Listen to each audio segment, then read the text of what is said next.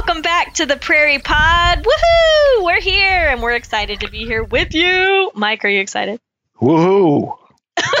Your woohoo was like way less enthusiastic than mine. Well, you just don't know me, okay? That's that's enthusiasm right there. Wow, it was. uh I hope that comes through to our listeners.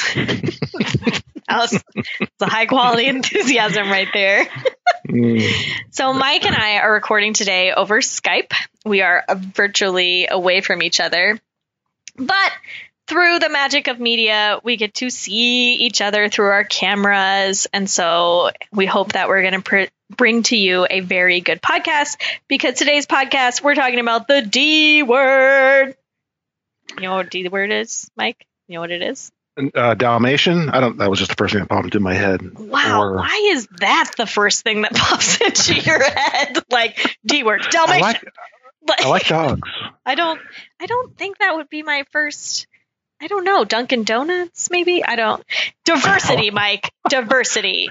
That is the D word that we're talking about. Right, right, right. Gotcha. I am super excited to cover this topic. As many of you know, if you've been listening for a while, this is like the podcast foundation. It's our theme. We bring it up a lot because it is critical to building a functional, healthy, resilient reconstruction that's going to play its part in the bigger prairie landscape.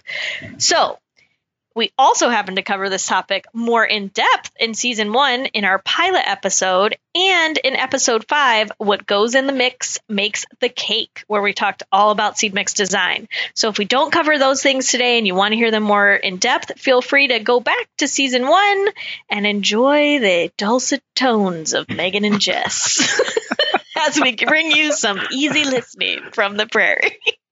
oh boy. Oh boy.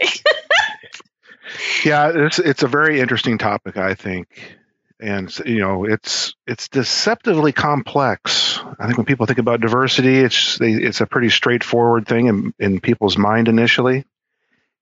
But really, when you start digging into, well, I'll just as an example, like when I was looking through some papers, uh, you know, reading up for today a little bit, the some of those papers that focus on species diversity are like half math, or not half, but there's a lot of math. There's a lot of scary math in those papers. Math is not scary, Mike. Embrace it. Math is, math is beautiful. No. Math and science, hand in hand, life You might- partners.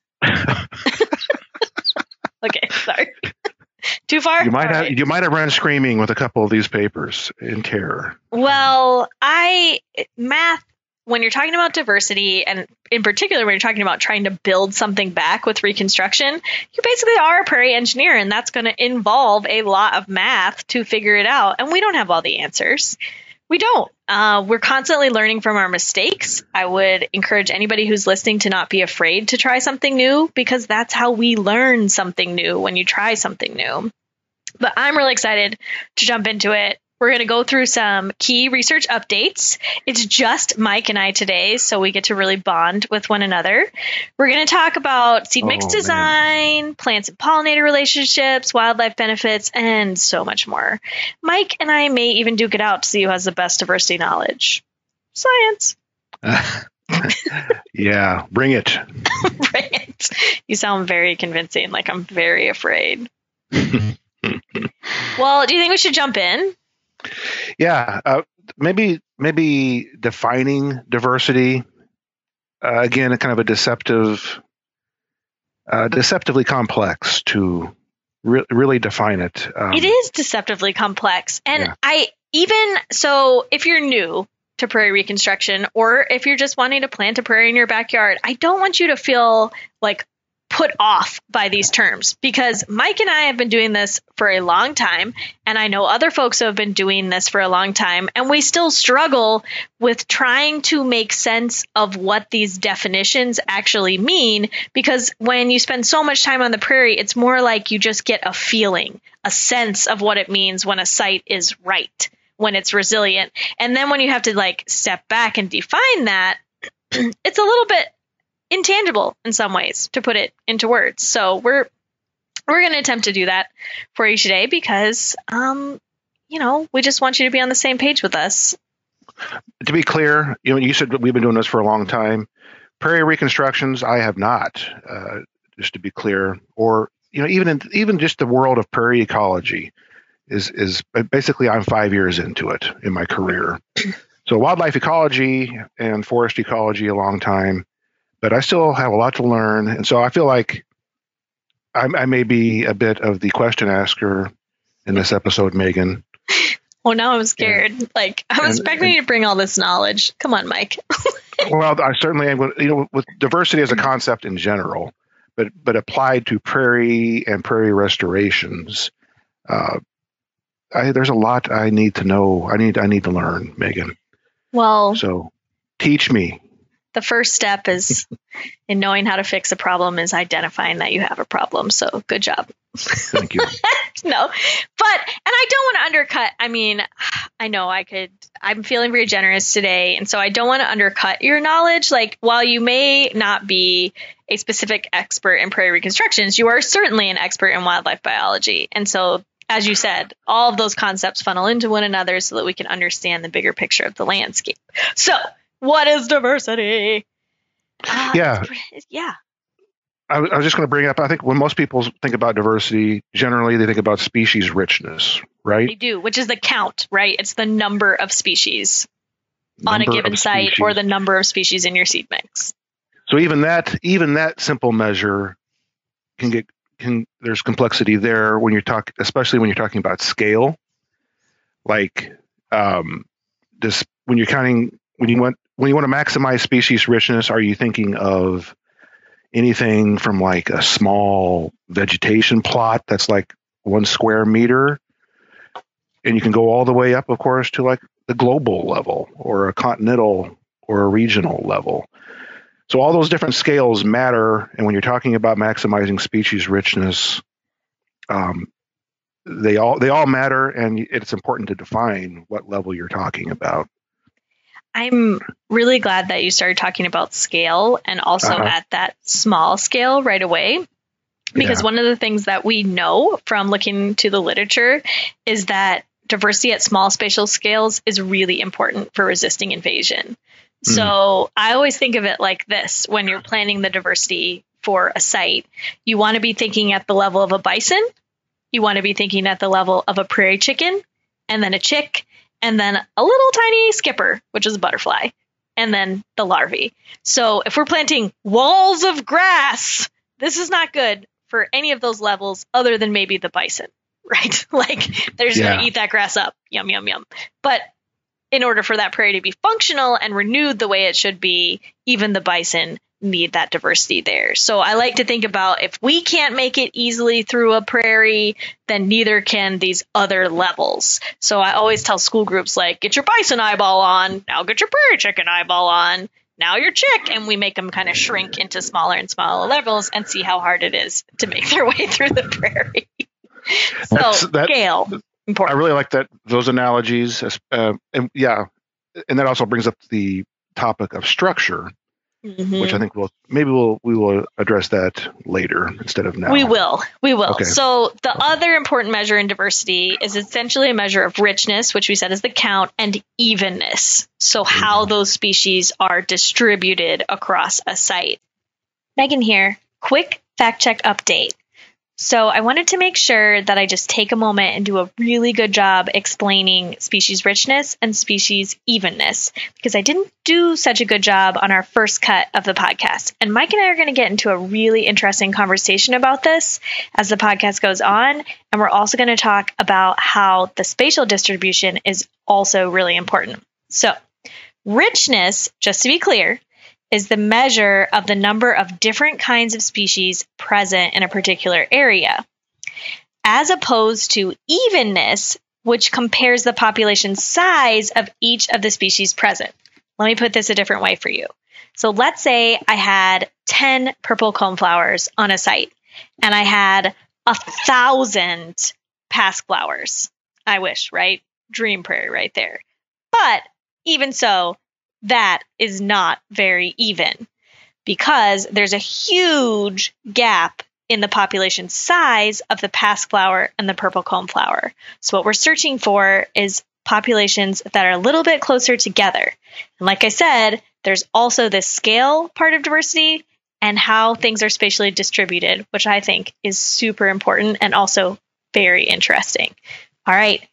Hope this makes sense. Fact check update out.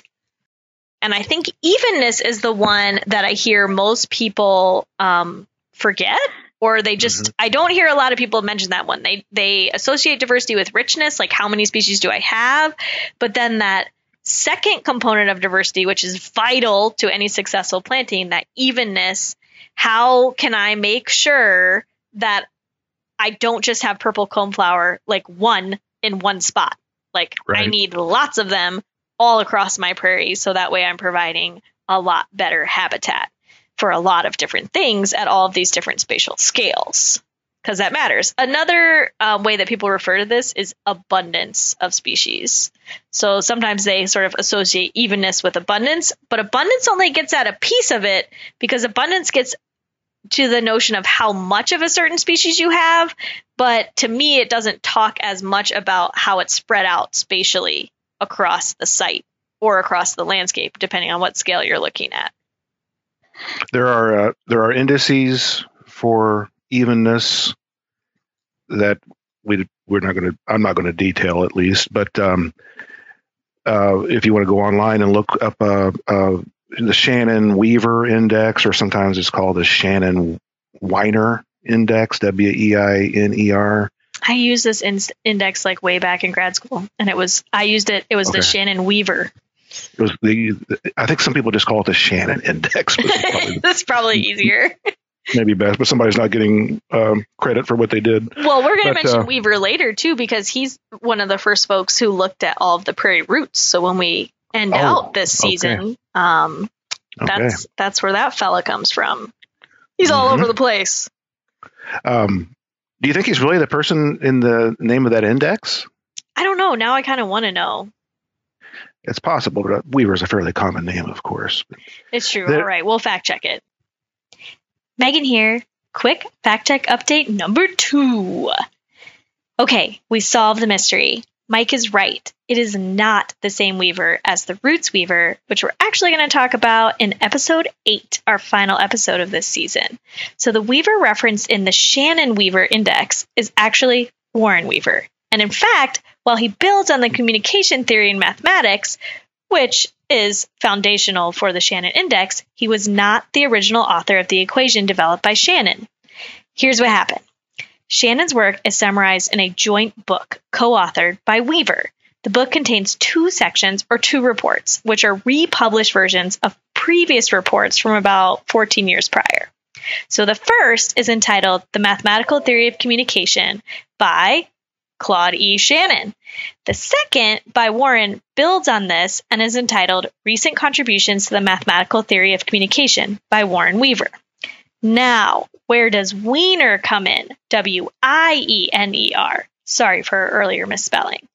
So Shannon's work builds on Wiener's earlier papers, which set the foundation for the index through his basic philosophies and theory. But Shannon is the one who puts it all together. So Mike was right in his assertion that it's sometimes just called the Shannon Index, and really, that would be the most accurate because Shannon first published the work in 1948.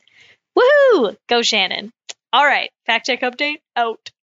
The, I mean, the, the one lesson from this though is that any indi- any I would argue that any single measure, whether you're using species richness or or one of these evenness indexes, uh, there's you, we should always be careful uh, about trying to maximize any one measure without thinking about what it means, and usually multiple measures. In this case, both both um, species richness and evenness should be considered. Agreed. And, and I think also it's important to remember that at some point we have to think about individual species and um, you know if all we're trying to do is maximize diversity everywhere we're not thinking about individual species and their and their status on the landscape um, we, we could run into problems what you do know, you mean? Prime, what do you mean we're not thinking well, about individual species? You, explain this to me, Mike. A prime example. Well, I'm not sure it's a prime example. Um, it, going to the forest world, which is where I have experience previous to my job here at the DNR, Um, old growth forest has inherently pretty low species diversity, at least at least vertebrate wildlife species diversity. Okay. It's probably good for like lichen diversity or something. But um, Liking the lichens. so if all if all we're thinking about is maximizing diversity at a local scale, we'll never include old growth forest in our management plans. And that would be a mistake. You know, some there are species like goshawks, for example, that use mature forest, or or uh, uh, um, American martens that use mature forests, and and so keeping that habitat on the landscape to keep them to keep them in the region um, is important, even though it's not necessarily meeting the objective of maximizing local diversity. So those are forestry examples. Local that being the key word there, yes, yes, but it but it contributes to the bigger landscape fabric and diversity of what we want to have out there. Yeah. So okay, I'm going to push us to expand our view of diversity even bigger than richness and evenness. I think that we should also, and this is particularly important in reconstructions when you're again trying to mimic a remnant prairie and build something back, you really need to be thinking about phenology. And that is just a fancy word that means timing of flowering. When does stuff flower? And so I will always advocate that you have stuff in there that is blooming for the whole season, early, mid, and late because that way you're providing floral resources for all the critters that need them in that specific time. This stuff is not rocket science, but it is complicated. They have evolved over thousands of years together, these critters and these flowers. And so if you're not providing them when you're building a prairie back, you're starving something out of your planting. And you know more about these uh, wildlife impacts, Mike but that's how I think of it. I think of it as I want to make sure that I'm giving you food and resources that you need to live because the more pieces that you have, and I don't just mean vegetation pieces, I mean larvae, I mean insects, I mean mammals, I mean herps, all of these things, the more that you have, generally the healthier and more functional your site is because all of those things are playing a unique individual role. That's what I love about prairies. That's what I love about ecology is you get to look at all the different pieces and see how they fit together with their environment to form this beautiful whole, which is the prairie ecosystem. Oh, I'm gonna tear up, Mike. Hang on, I gotta get a tissue. me too. I'm getting Yeah. I'm getting emotional. but so all this from timing and flowering. But it is. And you know, Aldo Leopold in his books, I think one of the things that more than at least in my mind, more than any of his scientific research, just how he describes seasonality and the changes that he observes on his farm and his homestead, it really speaks to me because it's something that we can all share.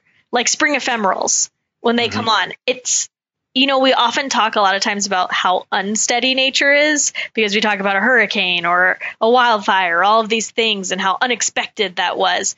But nature is also predictably steady in these reassuring ways as well when stuff is functioning well. So, like Yep. when spring ephemerals come up, they're going to come up. The flowers are going to bloom, the rain is going to come.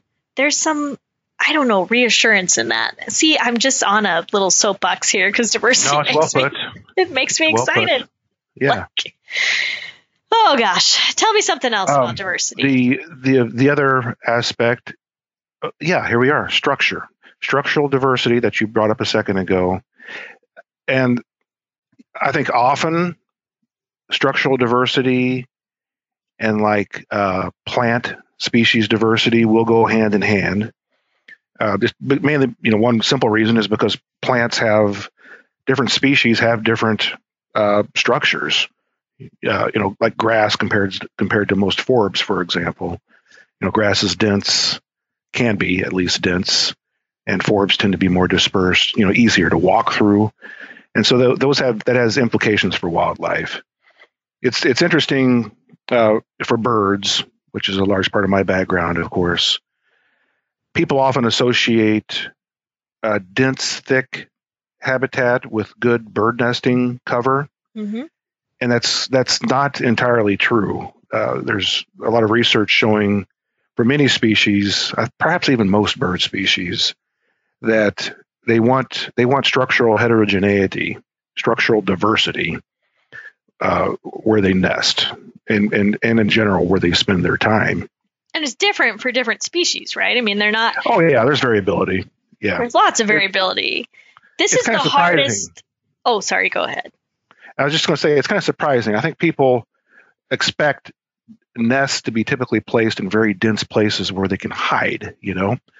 But it, it kind of counterintuitively, they like openings around their nest quite often.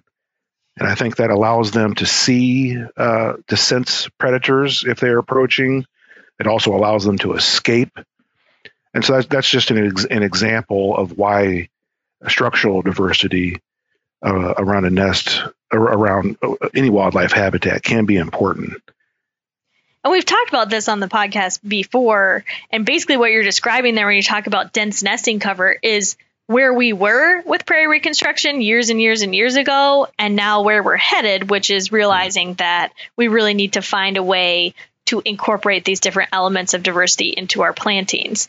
And mm-hmm. structure, I feel like I've said it before and I'll say it again. I feel like it is the hardest thing to recreate because when we plant prairies, we often plant them with a climax prairie in mind, but they're mm. not in a climax state. Like when you have soil that's been disturbed and the structure and biological processes aren't what they would have been in an unplowed or intact site. That takes time to build back. And there's even research that shows that soil is probably one of the last things to recover. Mm-hmm. And uh, I find that very fascinating because I believe a lot of how what we're missing in how prairies progress in a reconstruction is that soil knowledge and understanding of what's going on there. And we're talking about billions of microorganisms that we need to study and understand how they're making these connections. It's not easy. It's not easy to figure out what's going on. But and I also think the old model, right, where you plant like the big 5 tall warm season grasses and you plant like 10 forbs and and just, you know, go like this brush your hands and be like, woohoo, that's a prairie, is not a prairie and does not function in any way how we would want it to. They tend to be very weedy and not able to resist invasion because they're missing the pieces that would make them whole. I'll bring up that I think there there is there, there's potential for uh, species diversity and structural diversity to not always align. If if um, for example, if if people think that to increase species diversity means to increase the amount of seed uh, or in a restoration or to increase plant diversity overall or i mean plant i'm sorry plant density overall mm, right if you're if you're just adding more plants to get higher species diversity and therefore increasing the density of vegetation in a prairie that that could be a problem for structural diversity. Yeah, one so. of the hardest concepts I think to wrap your mind around when you're in the seed mix building stage is that when you actually add diversity in, you're doing the opposite. You're planting less things because you need mm. to have a space for all of those other things that you want to grow to be able to grow. And so it kind of freaks people out. Like when you're used to planting, let's say 10 pounds of a warm season grass mix or five pounds, and now you're down to one. that's a little unsettling because there's this question always in the back of your mind of, is this going to work? Like, what have I done? Because it's so out mm. of the norm of what you might have experienced like you you just want to be sure you get cover but the thing that you have to lean into and rely on is that while you might have less of this one guild you are fulfilling a lot more other guilds to and and it will grow like it is going to happen. And so you can't be afraid of those amounts. Plus, we should be doing everything in seeds per square foot because a pound does not equal a pound for most species because they have different seed counts. And so to get a really reliable understanding of how that seed is going to perform, you really need to be doing the math to know seeds per square foot. You're still going to order everything from a vendor or you're going to harvest everything by weight because that's the metric that works. Um, a seed vendor has to be able to weigh something out to give it to you, but it's a much more reliable estimate to have seeds per square foot. So you know how This much is- seed this is you're actually because- putting out. This is because small seeds you could have many thousands in a pound, Oh, like 200,000. I think June grass has Okay. 200,000 seeds. but then a bigger a big what's an example of a bigger seed that would have like a several hundred oh, in a like pound. something? milkweed. Okay. Yeah. Milkweed is a really big flat seed. Mhm. And there's lots of interactions there about, you know, are you a sea turtle plant or are you not? And what I mean by that, I use this analogy a lot because I just love it. Every everybody has that image in their mind, right, of like all the sea turtles running, not running, but like crawling to the ocean. And then you're like, oh, it's beautiful. The babies are so cute. And then seagull, Wah! like that's they make a lot of babies because a lot of babies are going to die. And so there is a similar parallel with our plants that make up a prairie where some species make a lot of seeds because they have not a great establishment success. And There so yeah. but it's not always true though. There are also some species that make a lot of seeds and they grow a lot of plants. Like black eyed Mhm. Susan It has a lot of seeds per ounce and you're going to get a lot of black eyed Susan. But Okay. you know, it's you take these things with a grain of salt. Like if it, if it's a sea turtle plant, then like June grass is a sea turtle plant. Um, you could plant a ton of that and it would not express as a ton of that on the landscape. So we need to make sure we're we're using that practitioner knowledge, that scientific research, and everything to kind of build the full picture. I want By to the way, the- rant. By the way, the, list, the listener couldn't see you there, but you look the when you were mimicking uh, the predatory seagull. that frightened me. It really did. You look. You were going down for the kill. I really one of the one of the negative things about podcasting is that I talk with my hands pretty much constantly. so maybe it's a good thing that our listeners can't see Right. all of these gestures that I make because there are a lot of gestures. No, that was an effective gesture for sure. Thank you. Thank you. All right. So we talked about this before, but you talked about scale and spatial scale. And that's something that's really important in our reconstructions to think about because if you put out a quadrat, let's say you put out like a one square meter, one by one. Yeah. Plot. Uh, and you look within it. If you don't have diversity within that small scale, but you have diversity across the whole planting, you're still going to have problems with invasion. Like diversity is important at every scale. That bison, that prairie chicken, that Mm. chick, and then the skipper and the larvae. Like you, you need it for all of those. Do you have anything else you want to say about? Well, that's Scale. interesting, and and and I'm not necessarily going to disagree with you on that, but I am going to wonder. Um, well, you can disagree. I pulled that from literature, so that's not just Megan Bennett. hey, and there, we both know that nobody ever lies in literature. Right? Wow. I'm I'm teasing. Wow. Um, no, the only reason I wonder is because I know for a lot of species, patchiness. I'm thinking about mainly wildlife species. Patchiness of habitat matters. Um, so you know, we, we talk about structure. There's vertical structure, like having openings and and heights of and plants of varying heights. There's also horizontal patchiness, um, where you've got clumps of of plants in some areas. And so if you have if you have clumps of plants in certain areas, that can be beneficial and and really sometimes required for some wildlife species. That's true. And- true. Inherently then in those clumps you're going to have lower species diversity. That is true. I think So- what this article was specifically talking about, and they weren't looking in a plot as small as one by one, but Yeah. what they mean is that if you just look at diversity as a measure across your site level and you don't look at a more finite plot level, and Mhm. there's not diversity with that in that more finite plot level, I don't think what they're saying is you need to have every species that you planted represented in that plot. What they're saying is if you don't have those guilds filled at that micro scale, then something else is going to fill that guild for you. Like a cool season non-native grass like brome or Kentucky Uh-huh. bluegrass or something like that. They're going to fill in where they're allowed to do so. So I think it's more kind of speaking to that. I agree with you. Patchiness is really important for wildlife. So it's complex. How do you both create patchiness and make sure that you have good diversity at a finer scale and a bigger scale? Yeah. Yeah st- study up on that, Megan. I'll Get right on that. Mhm. Oh, and the last piece that we really need to think about is functional heterogeneity. And you mentioned heterogeneity earlier. And so I'm going to punt this one to you for you to further explain that. Okay.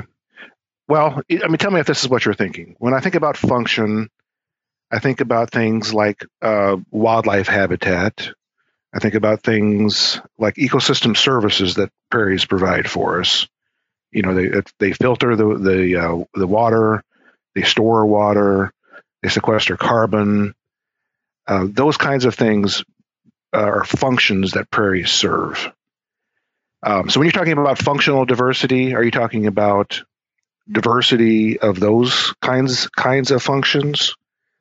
Like we want yeah. prairies that do multiple things for us?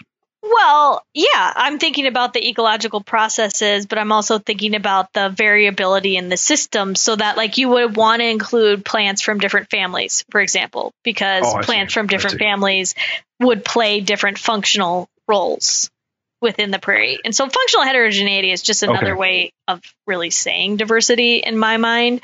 But you are thinking about how to um, affect ecological processes so that they work, which is exactly what you just said. Yes. Or at least that's yeah, what I, I heard you say. Maybe I heard no, what I wanted to hear. Yeah. You're right. I'm really talking about thing. I mean, we, uh, a restoration, in, in order for it to be something besides a nice garden, it's got to have these functions. Well, and, and you need that's what we look, mean. That's what we mean by functional. Well, to make it even more simple for people to understand, this means that you're filling the guilds. So you have cool season grasses, you have warm season grasses, you have sedges and rushes, legume forbs, and non legume forbs, because okay. all of those play a different functional role.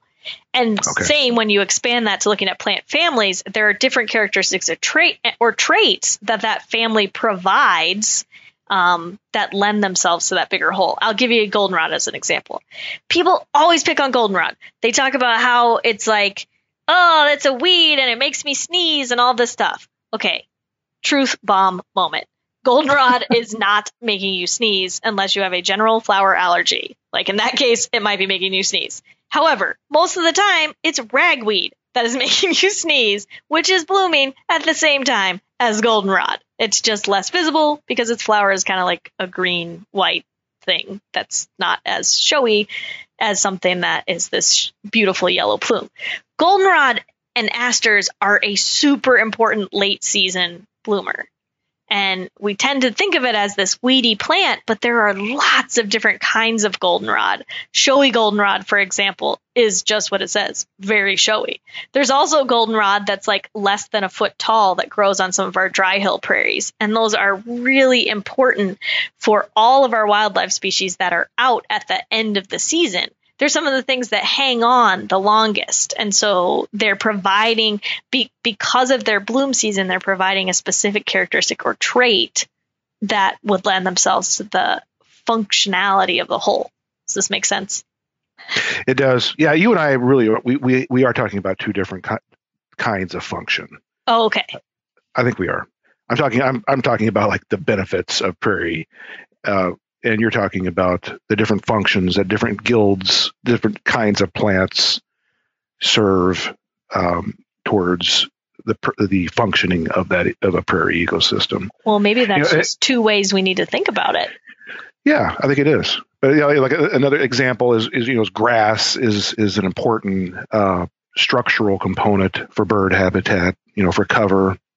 Um, it's also uh, important for for like skippers for for prairie butterflies, um, and then you have forb resources that provide pollen and and uh, and nectar and important resources for pollinators.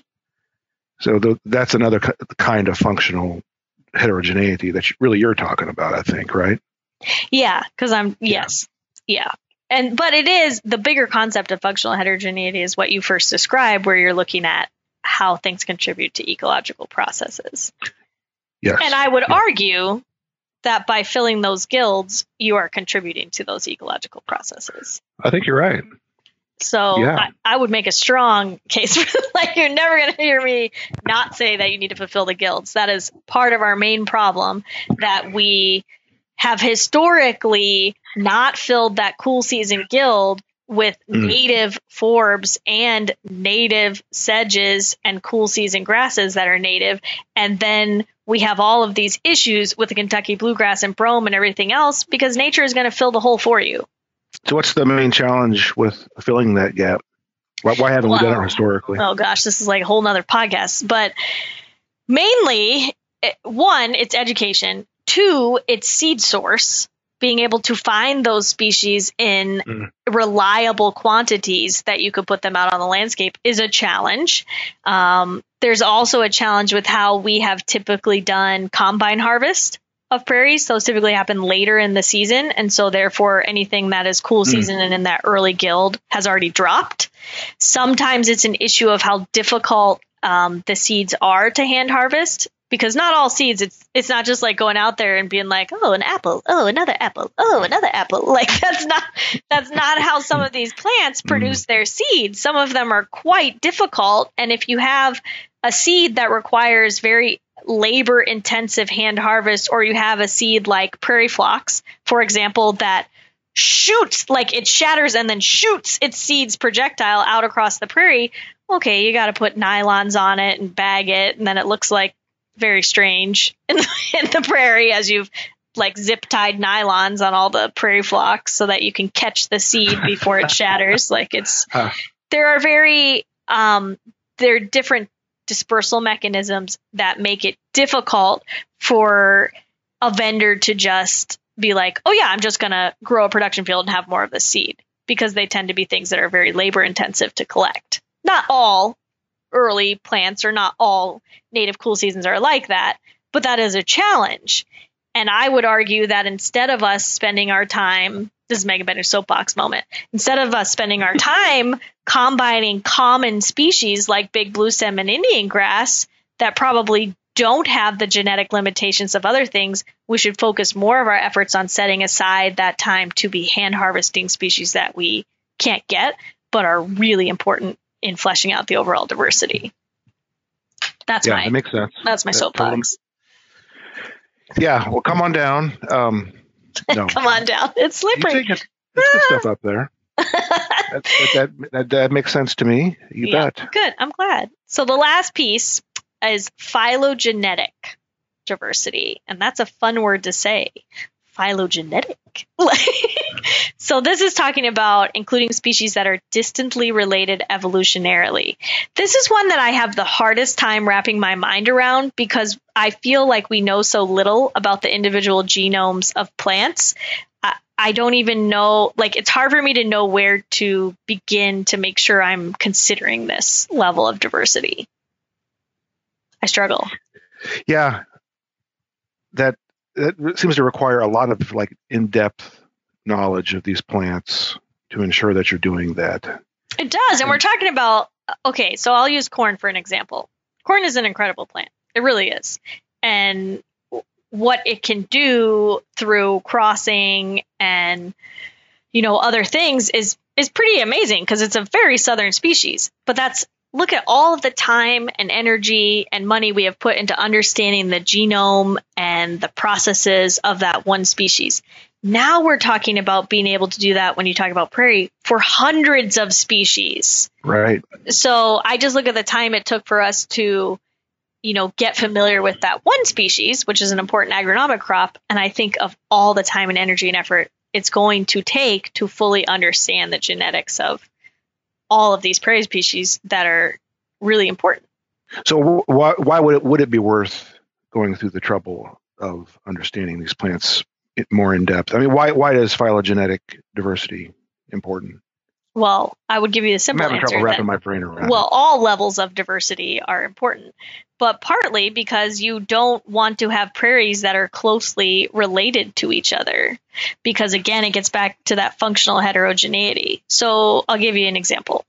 Yeah. If we harvested all of our seed from one source prairie and then we plant all of that seed out, there's going to be a limitation to the genetic variability and I don't want to be too graphic here, Mike, but uh, basically what you're doing is you're creating a lot of brother and sister prairies. Yeah, ten that, four. that are then crossing and then making baby prairies. And as okay, we so know, that's, that's genetic diversity. right, right, Okay.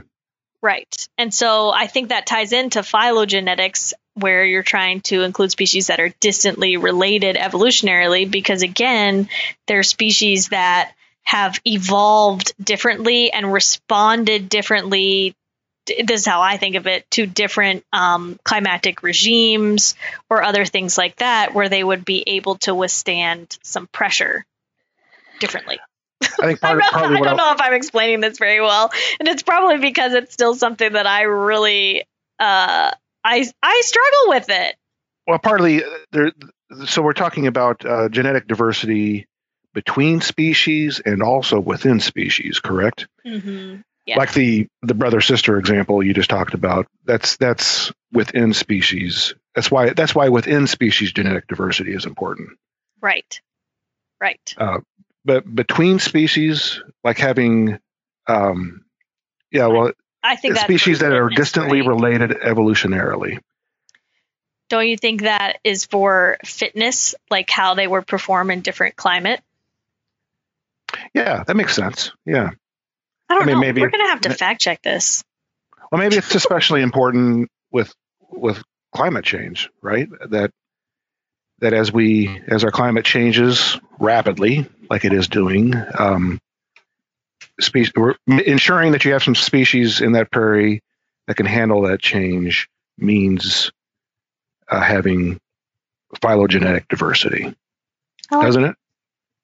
I, I mean, that's how it makes sense to me, but we'll definitely insert an update here because this is the part where Jess Peterson gives a really good talk about this. And um, I wish she was here now because she would just set us set us straight. Megan and Mike here, fact check update number three. Number three. Okay, so layers of diversity. Diversity is super duper important. And first off, I have to apologize because when we were talking about functional heterogeneity, I went down a rabbit hole and started actually talking about phylogenetic diversity because I was describing how important it is to have different plant families in your planting. Right, Mike? Yeah. I mean, which makes sense to me. Yes. It's important. It's a layer of diversity that we need to include. And we got this term layers of diversity from Jess Peterson because, as we referenced in the podcast, wishing that she was there, we phoned a friend.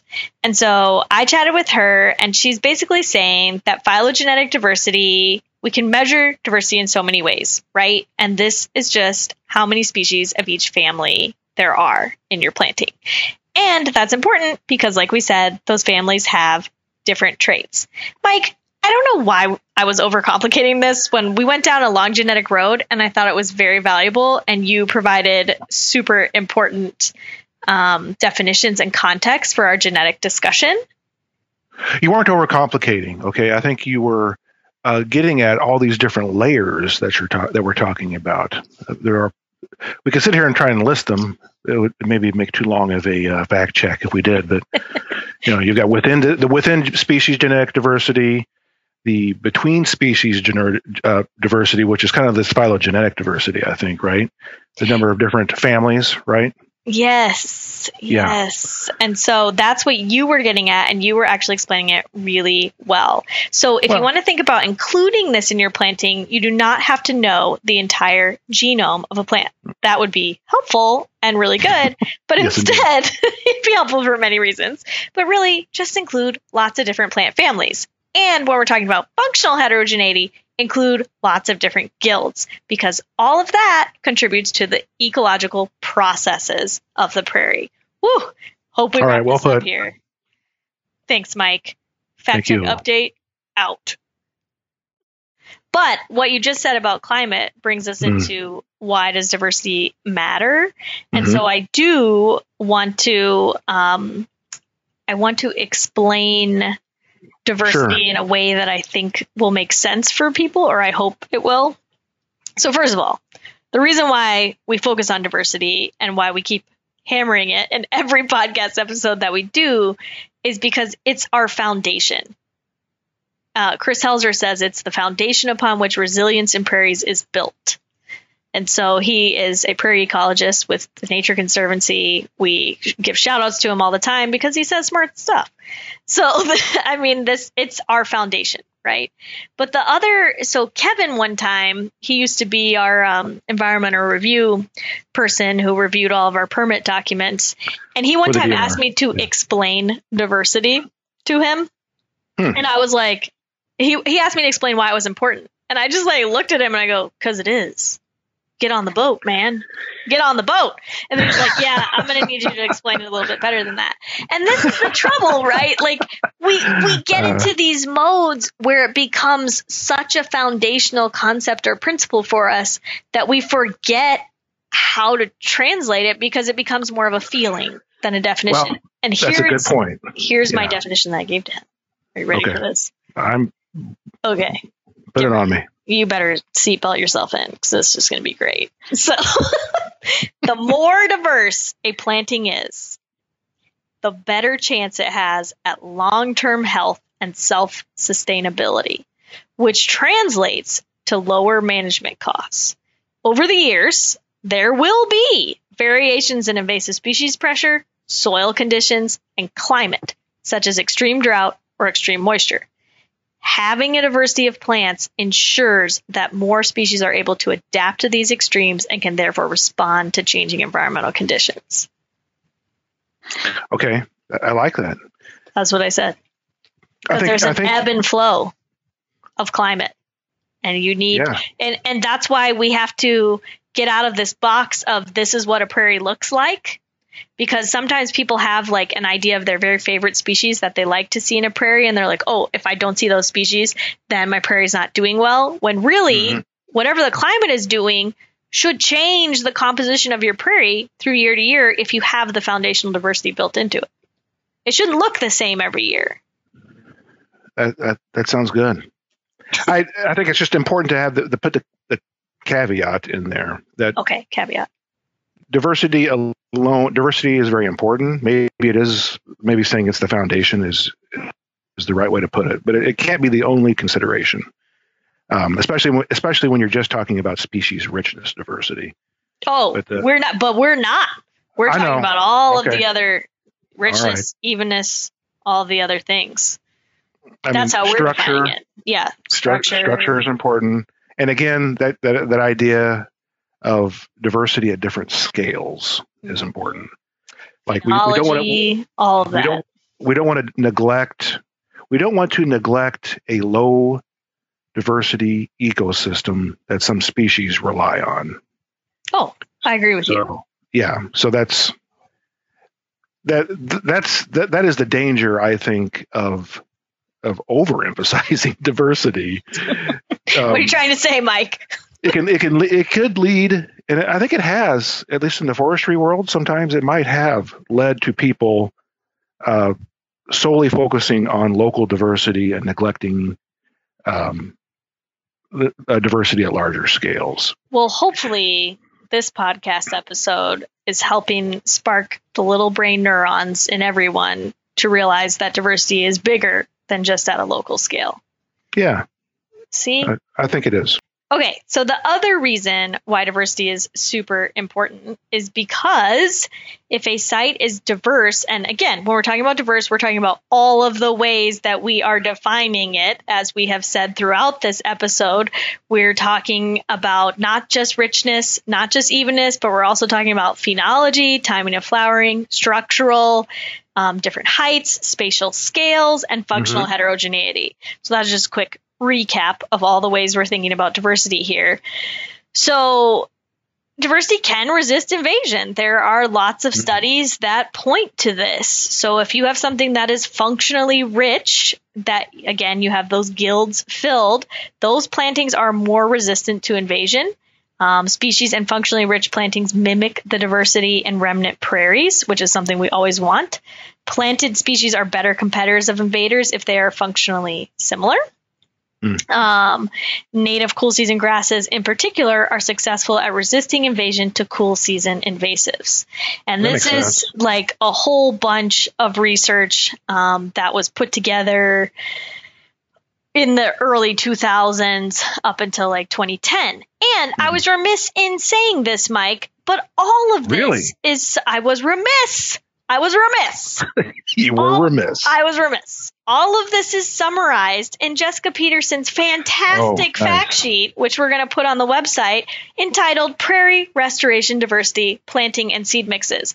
All of this stuff that we're referencing today and the literature, she has packaged for you neatly in a little two page fact sheet. What could be better we- than that? Why are we even talking? Um, We just read the fact sheet, Why- why people. aren't we just just reading read the the fact sheet. okay. You know what we should have done for this episode is like we should have put on our storytime voices and just read the fact sheet.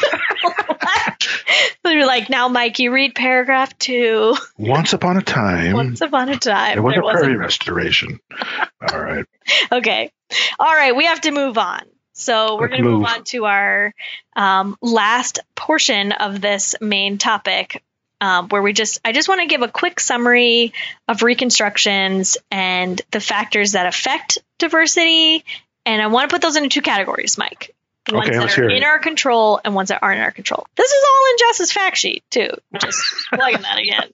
Again, yeah. The things that are in our control are the planting method that we use, how dense we're going to seed a site, what is our grass to forb ratio, what's our density of dominant species like big blue and, and Indian grass. I would always argue that you really need to be putting those in there at no more than 1% of Hmm. your mix. And I would say even that can be too much. Um, I guarantee you they're going to be present and dominant in your site, even if you put them in your seed mix at a low rate. So then you also, if you're thinking about density of dominant species, you need to think about density of non-dominant species, your sea turtle plants, ones that are going to take a little bit to establish, or they need something that's missing in the soil to come on. Or this idea, that we talked about earlier of we all want an instant climax prairie, there are certain plants that because of prairie succession should not necessarily be there in the first or second year of a prairie. They're they're plants that are climax species that come on later. You have to allow succession to occur even in a prairie, and that is a challenge if you're only going to seed a site one time because it's like you have to build in all the stages of succession into that one seeding. So that is a challenge. Um, the the big one, inclusion of plant functional groups. Sometimes you hear this referred to as guilds.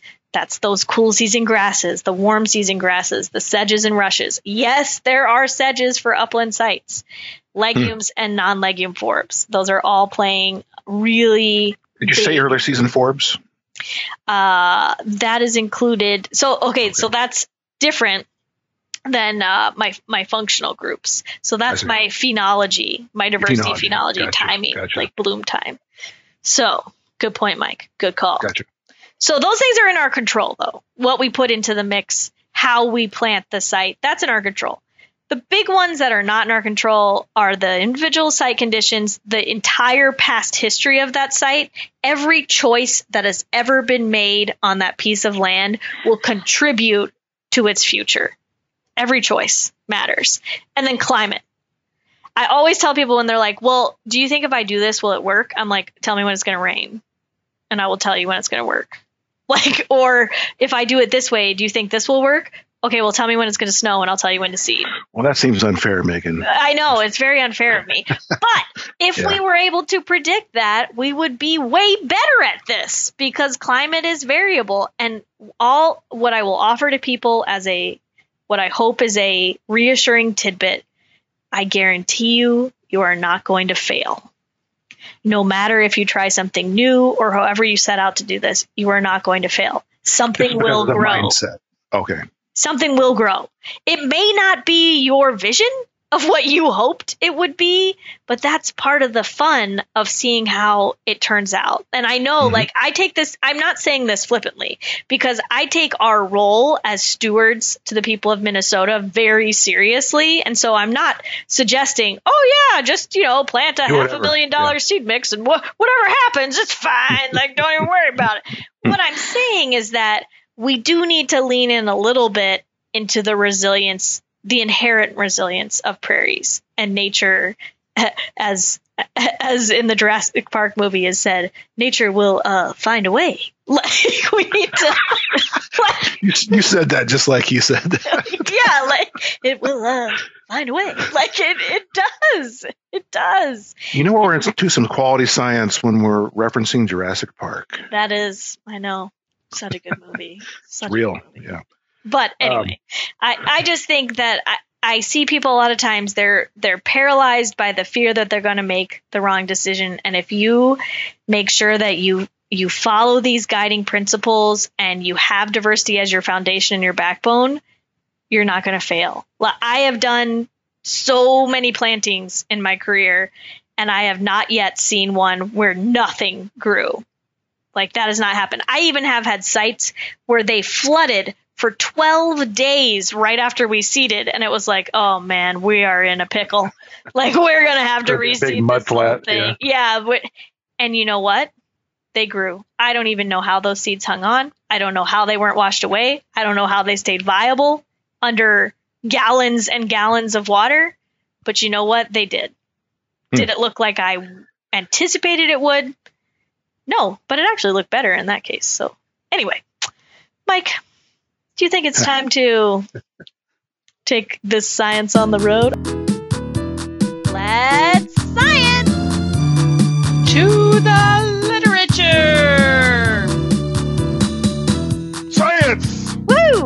made it to the part of the podcast where we're going to science. Of course, we've been sciencing this whole time, like super nerds that we are, and I love Mhm. it.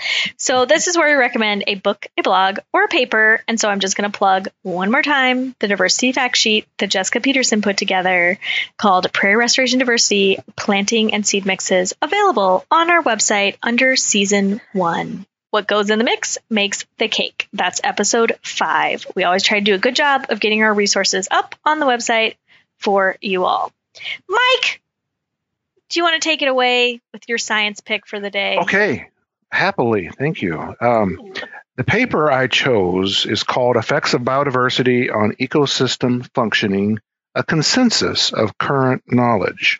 So, this is a nice summary of, of as it says, our current knowledge on what diversity means uh, for ecosystem function. It is a bit dated. What was the year?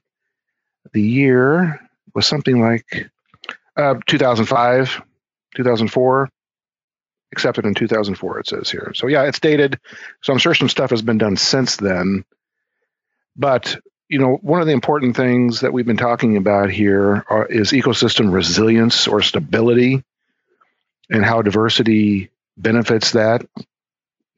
So, you know, it's an important point to make that much of what we're talking about, the empirical field, like experimental data that supports that, there, it's out there, but it's not huge. Like it, in fact, it's uh, one of the one of the some of the best research out there that supports what what Megan and I are talking about was done right here in Minnesota. David Tilman at, at Minnesota University of Minnesota. Um, most of his research at the, can you remember the, the name of the uh, the place Megan where he did his research Cedar something uh, we may Cedar. Okay. it, the exact name is not coming to me. Yeah, point is, the the re- much of the research we're talking at a global level uh, for the relationship between species diversity and ecosystem resilience was done here in Minnesota. But this paper, you know, one thing it it, it categorizes findings into certain and uncertain and like big questions. Um, Cedar Creek. Sorry, it just came to me. Cedar Creek. Yes, thank you. welcome. That's where Tilman did his research. Um, one thing they say here we have high confidence in the following conclusions, and one of those conclusions is that susceptib- susceptibility to invasion by exotic species is strongly influenced by species composition. So that, that goes right along with what Megan was saying that we can't say with, with high confidence that species diversity helps stop invasives, which is probably the most, if not one of the most important things we do in prairie management, right? It Um, is. We okay. with it. So there is, however, still a fair amount of uncertainty when we're talking about ecosystem stability, like surviving climate change and surviving disease and surviving, uh, you know, big disturbances, how species diversity helps those helps a ecosystem survive those things. There's still a lot of questions, and uh, you know the the amount of solid uh, field or experimental data that supports those things is is actually kind of is quite limited. Like I said, Tilman is one of the few that have that has really gave us some given us some good data about that. But even then, you have to remember he's he's doing like these fairly small experimental plots, and and in the real world, what what diversity does for ecosystem stability, there are still a lot of questions about. It makes sense. It does make sense. I'm going to give you my Lego analogy. I've used it before, but I feel like it's appropriate to bring it out now. Anytime you're trying to build something as complex as an ecosystem back at a site or even a landscape level, you're basically building a Lego, except your dog ate half of the instructions and some of the pieces fell into the couch cushions. They're maimed. The cat was playing with them. Like you're basically trying to build this with only a partial instruction manual and not all of the pieces well understood. And you're and you're still putting in the effort to build it. It doesn't mean that's not worthwhile. We're still going to get something, but there's so much to know. And that's, oh gosh, prairies just fascinate me. That complexity and building that puzzle and filling in the pieces of the mystery really appeals to me. And that's why I really think people need to try new things so that we can learn different ways that puzzle pieces work or fit. That's a I like that analogy a lot. You know, and, and you talk about restoration a lot, of course. It's it is important I think to emphasize that much of prairie management is not just restoration, right? Correct. There's remnant sites that we have to manage too because prairies are disturbance based habitats. That's how they renew themselves. And we don't even understand the complexity of timing of a prescribed burn, for example. Right. Like when should we do it? How often should we do it? How does that impact all of the different species that are within a prairie community? It's complex. It is still much to learn. Um, this paper also has a section focused on management implications, what we're talking about. And I, because of time, I won't go into much more detail, but it's that that section, the, the, the beginning where he talks about what we know currently, towards the end where he talks where they talk about management implications. Those portions are worth reading. I don't think I mentioned the authors. The first author is uh, D.U. Hooper, and many others after that. So it's a big review. We'll have it up on our website okay. so you can see everybody and get a link to the article. My pick for the day is Persistence of Native and Exotic Plants 10 Years After Prairie Reconstruction. And this work was done by Diane Larson, J.B. Bright, Pauline Drobney, um, Jennifer Larson, and Sarah Vacek. Um, if you have done any work of at any point in Iowa or Minnesota, I hope that you have heard these names because the Prairie Reconstruction community is a very small but close knit bunch. And so I really wanted to highlight the work that they did. This was in restoration ecology.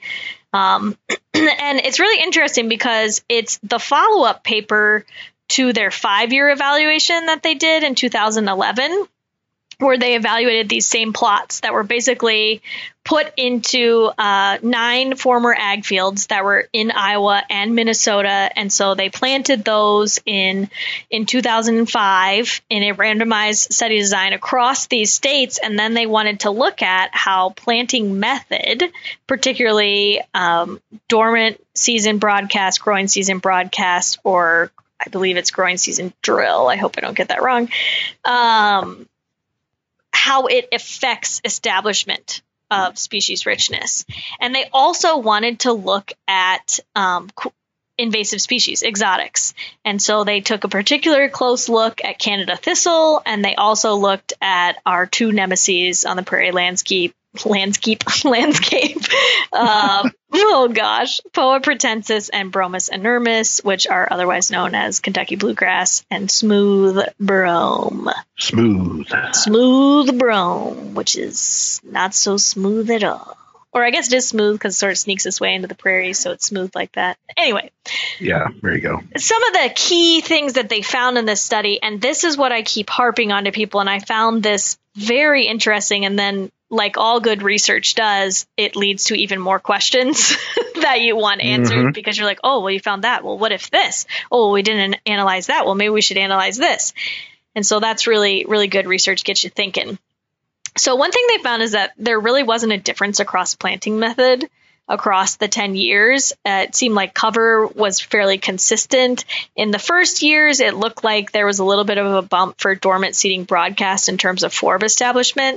And that's something, that's a concept that I would say is pretty widely known by restoration folks. The reason for that is a lot of our seeds need to go through stratification and mm-hmm. a cold uh, stratification, a warming process. Some need pressure, all these other things. And so if you put them in, you know, in winter or in late fall when they normally would be going through a natural stratification process, it seems like that works really well to get them to then grow.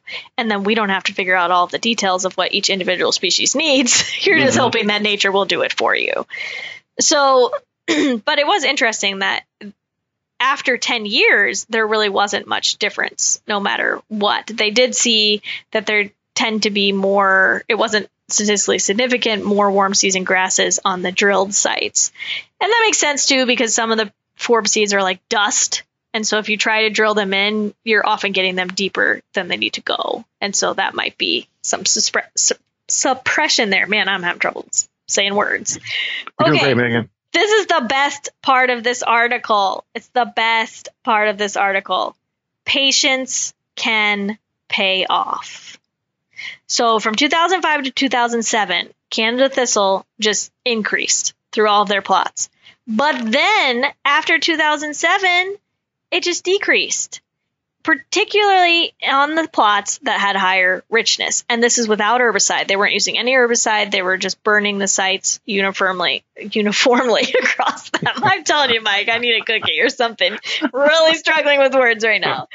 So I think one of my take homes from this is all of the research that I'm reading lately about Canada thistle, in particularly, is that if you mow it, um, if you Uh, aggressively spray it, ultimately you do more collateral damage than good. So what I mean by that is if you're just aggressively spraying it, not target spraying it, for example, you are wiping out the other things that are going to fight the Canada thistle battle for you, and you are just making Canada thistle mad and that much harder to control because it is highly rhizomatous and spreads that mm. way primarily. And so the more things you do, like mowing or spraying, it just stimulates its growth. It stimulates mm. it to spread. And so I I really truly believe that instead of spending all of this time and money on herbicide application, and that's not to say that there aren't times when herbicide application right. is necessary, but this study in particular is reinforcing that point that if you put your investment into the foundational diversity, it will fight these battles for you. And uh-huh. we see that across the board with Canada thistle management. The more we try to do to control and manipulate it, the worse it often becomes, where a lot of times it drops out. And so I think that is one of the key takeaways of this paper that patience really can pay off and if you just let it go through.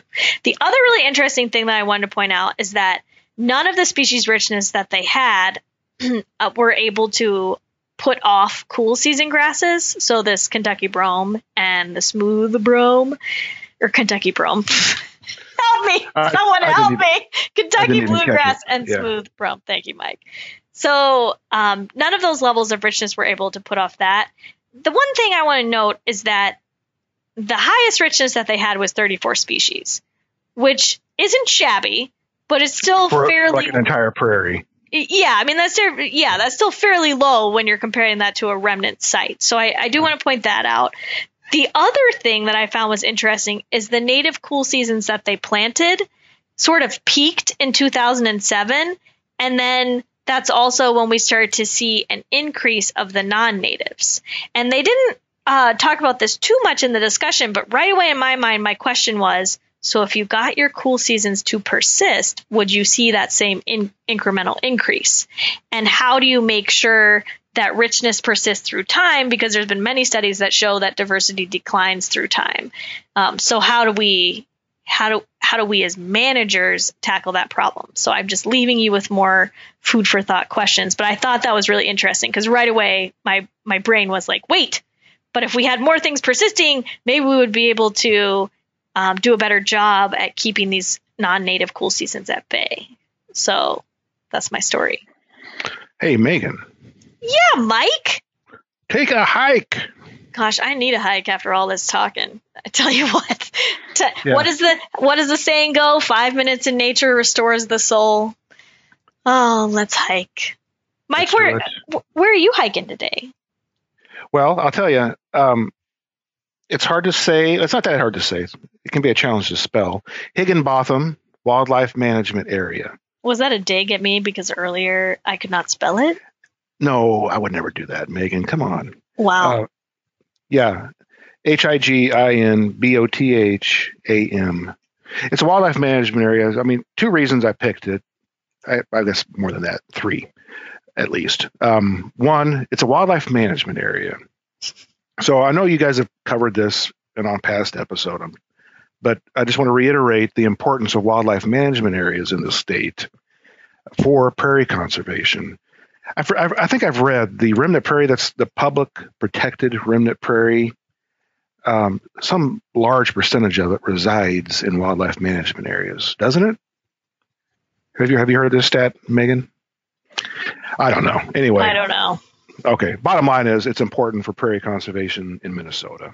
In addition to other, in addition to other um, uh, public ownerships, of course, state parks and state natural, uh, scientific and natural areas, and let us not forget private ownership. But wildlife management areas are, are pretty key. Um, Higinbotham is a, is a good example of that, especially up in the Northwest, where we have these large, relatively speaking, large chunks of remnant prairie. Um, it's got a lot of woody cover mixed in, you know, aspen and other species mixed in, which is also characteristic of those of those uh, prairies up there. But for that reason, because of the of the mixture of of, of mesic prairie, uh, wetlands, the shrub component, these adjacent forest, it's really diverse. I forget how many bird species we had there when I did a bird survey there. Um, yeah, so it's diversity. That's that's sec- the second reason, which I thought was appropriate for this talk. and oh yeah, the third reason was the fact that it's in, it's it's up north. So Megan and I largely work in the southwest part of the state. Um, the northwest certainly deserves um, some emphasis because of the of the large prairie resource that is up there. I that's my, agree. That's my place. That's a good place.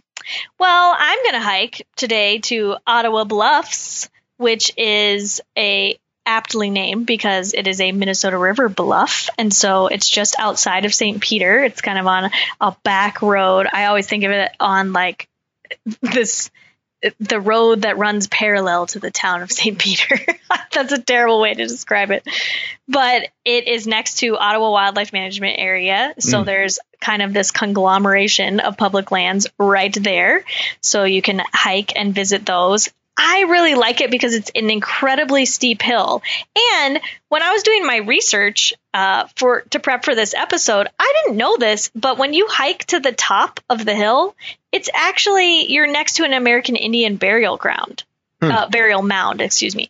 And I didn't know that. Like I had no idea. I have admired it all the time because it's this incredibly steep prairie slope and you can see pasque-flower and some other really cool um, really early spring bloomers on them and it's an oak savanna so it has all of these oaks at the top and i have a special place in my heart for oak savanna. I know that might surprise some people because that you know is grading more towards the woodland side of the ecosystem spectrum but oak savannas are the transitional fabric of the landscape and i just find them really cool like these big open grown oaks and prairie underneath. What could be better than this? I'm telling you, you. it's beautiful. You betcha mike. You betcha so Nature Conservancy has done a really good job of trying to get rid of extensive invasion by um, woodies, woody vegetation up there, and they've been trying to restore the site and get more of that prairie opening. And it's really, really beautiful. Like there are not a lot of the Minnesota River Bluffs that are that are still in remnant, and so this is a site that's definitely worth seeing. Be careful when you pull off on the side of the road. It is a very narrow road, so you want to make sure that you try to find where the it's it's one of those dangerous roads where on on the one side as you go towards the river it's just this steep drop off and on the other side it's a little tiny narrow shoulder because it's all hills the the river bluffs if Right. you will so you want to be Right. that that's my safety message for the day use caution Well done, Megan. thank you so much mike. I can't believe we're at the end. I mean people who are listening are probably like thank goodness they're at the end because this is the longest episode of the season. But They they can't be saying that, surely. no surely they're not. They're basically like could this just keep going? I hope that it keeps going. I just I want to Megan, I want to before we before you close here, I want to I, do- I want to acknowledge the non-game wildlife program again, and and emphasize to listeners the importance, the the necessity for us, from my biased perspective, of donations to keep that program running. Um, so yeah, just props to the non-game wildlife program. It's the best job I've ever had, and a bunch of very passionate um, uh, people that really love prairie. I mean, all of us do in that in that program, and recognize it's the emergency really uh, that is required to save that ecosystem. So yeah it's not support the non-game wildlife program, please. Indeed. And you can do that online or you can write a check directly to the uh, regional headquarters here in New Ulm to support the the regional program if you wanted to. You bet. So- yeah, to, to, clear, to, to, to clarify, when you when you do your income taxes, that that non-game wildlife checkoff goes to goes to this program that I'm talking about. So Good job. I'm done. I'm done. hey, you don't have to be done. These are good things. like the reality is is that we're Minnesotans, Mike, and we value conservation. And in order for that good work to continue, yeah, it does take money. Like right. so Okay. So that's not a bad thing to to say. Well, this party doesn't have to end, luckily, because next week the season continues. So we're going to feature a very special prairie enthusiast. Yes, we mean that literally. Prairie enthusiasts are not just people who drive around getting excited anytime they see grasses and wildflowers blowing in the wind. Ah, a prairie! I'm enthused! No, that's not just what they do. They are groups of dedicated individuals. They take their retirement time, their volunteer time, their personal time to educate, protect, and restore prairie and savanna habitats in the upper Midwest. In short, they're fantastic, and we're going to chat with prairie enthusiast and Minnesota landowner Henry Panowich about his experiences with the prairie and how he first fell in love with this incredible landscape. You're not going to really want to miss it. For, I'm really looking forward to this. Yeah, he has a beautiful German accent um, because he grew up in Germany, and so I just like could listen to him all day long.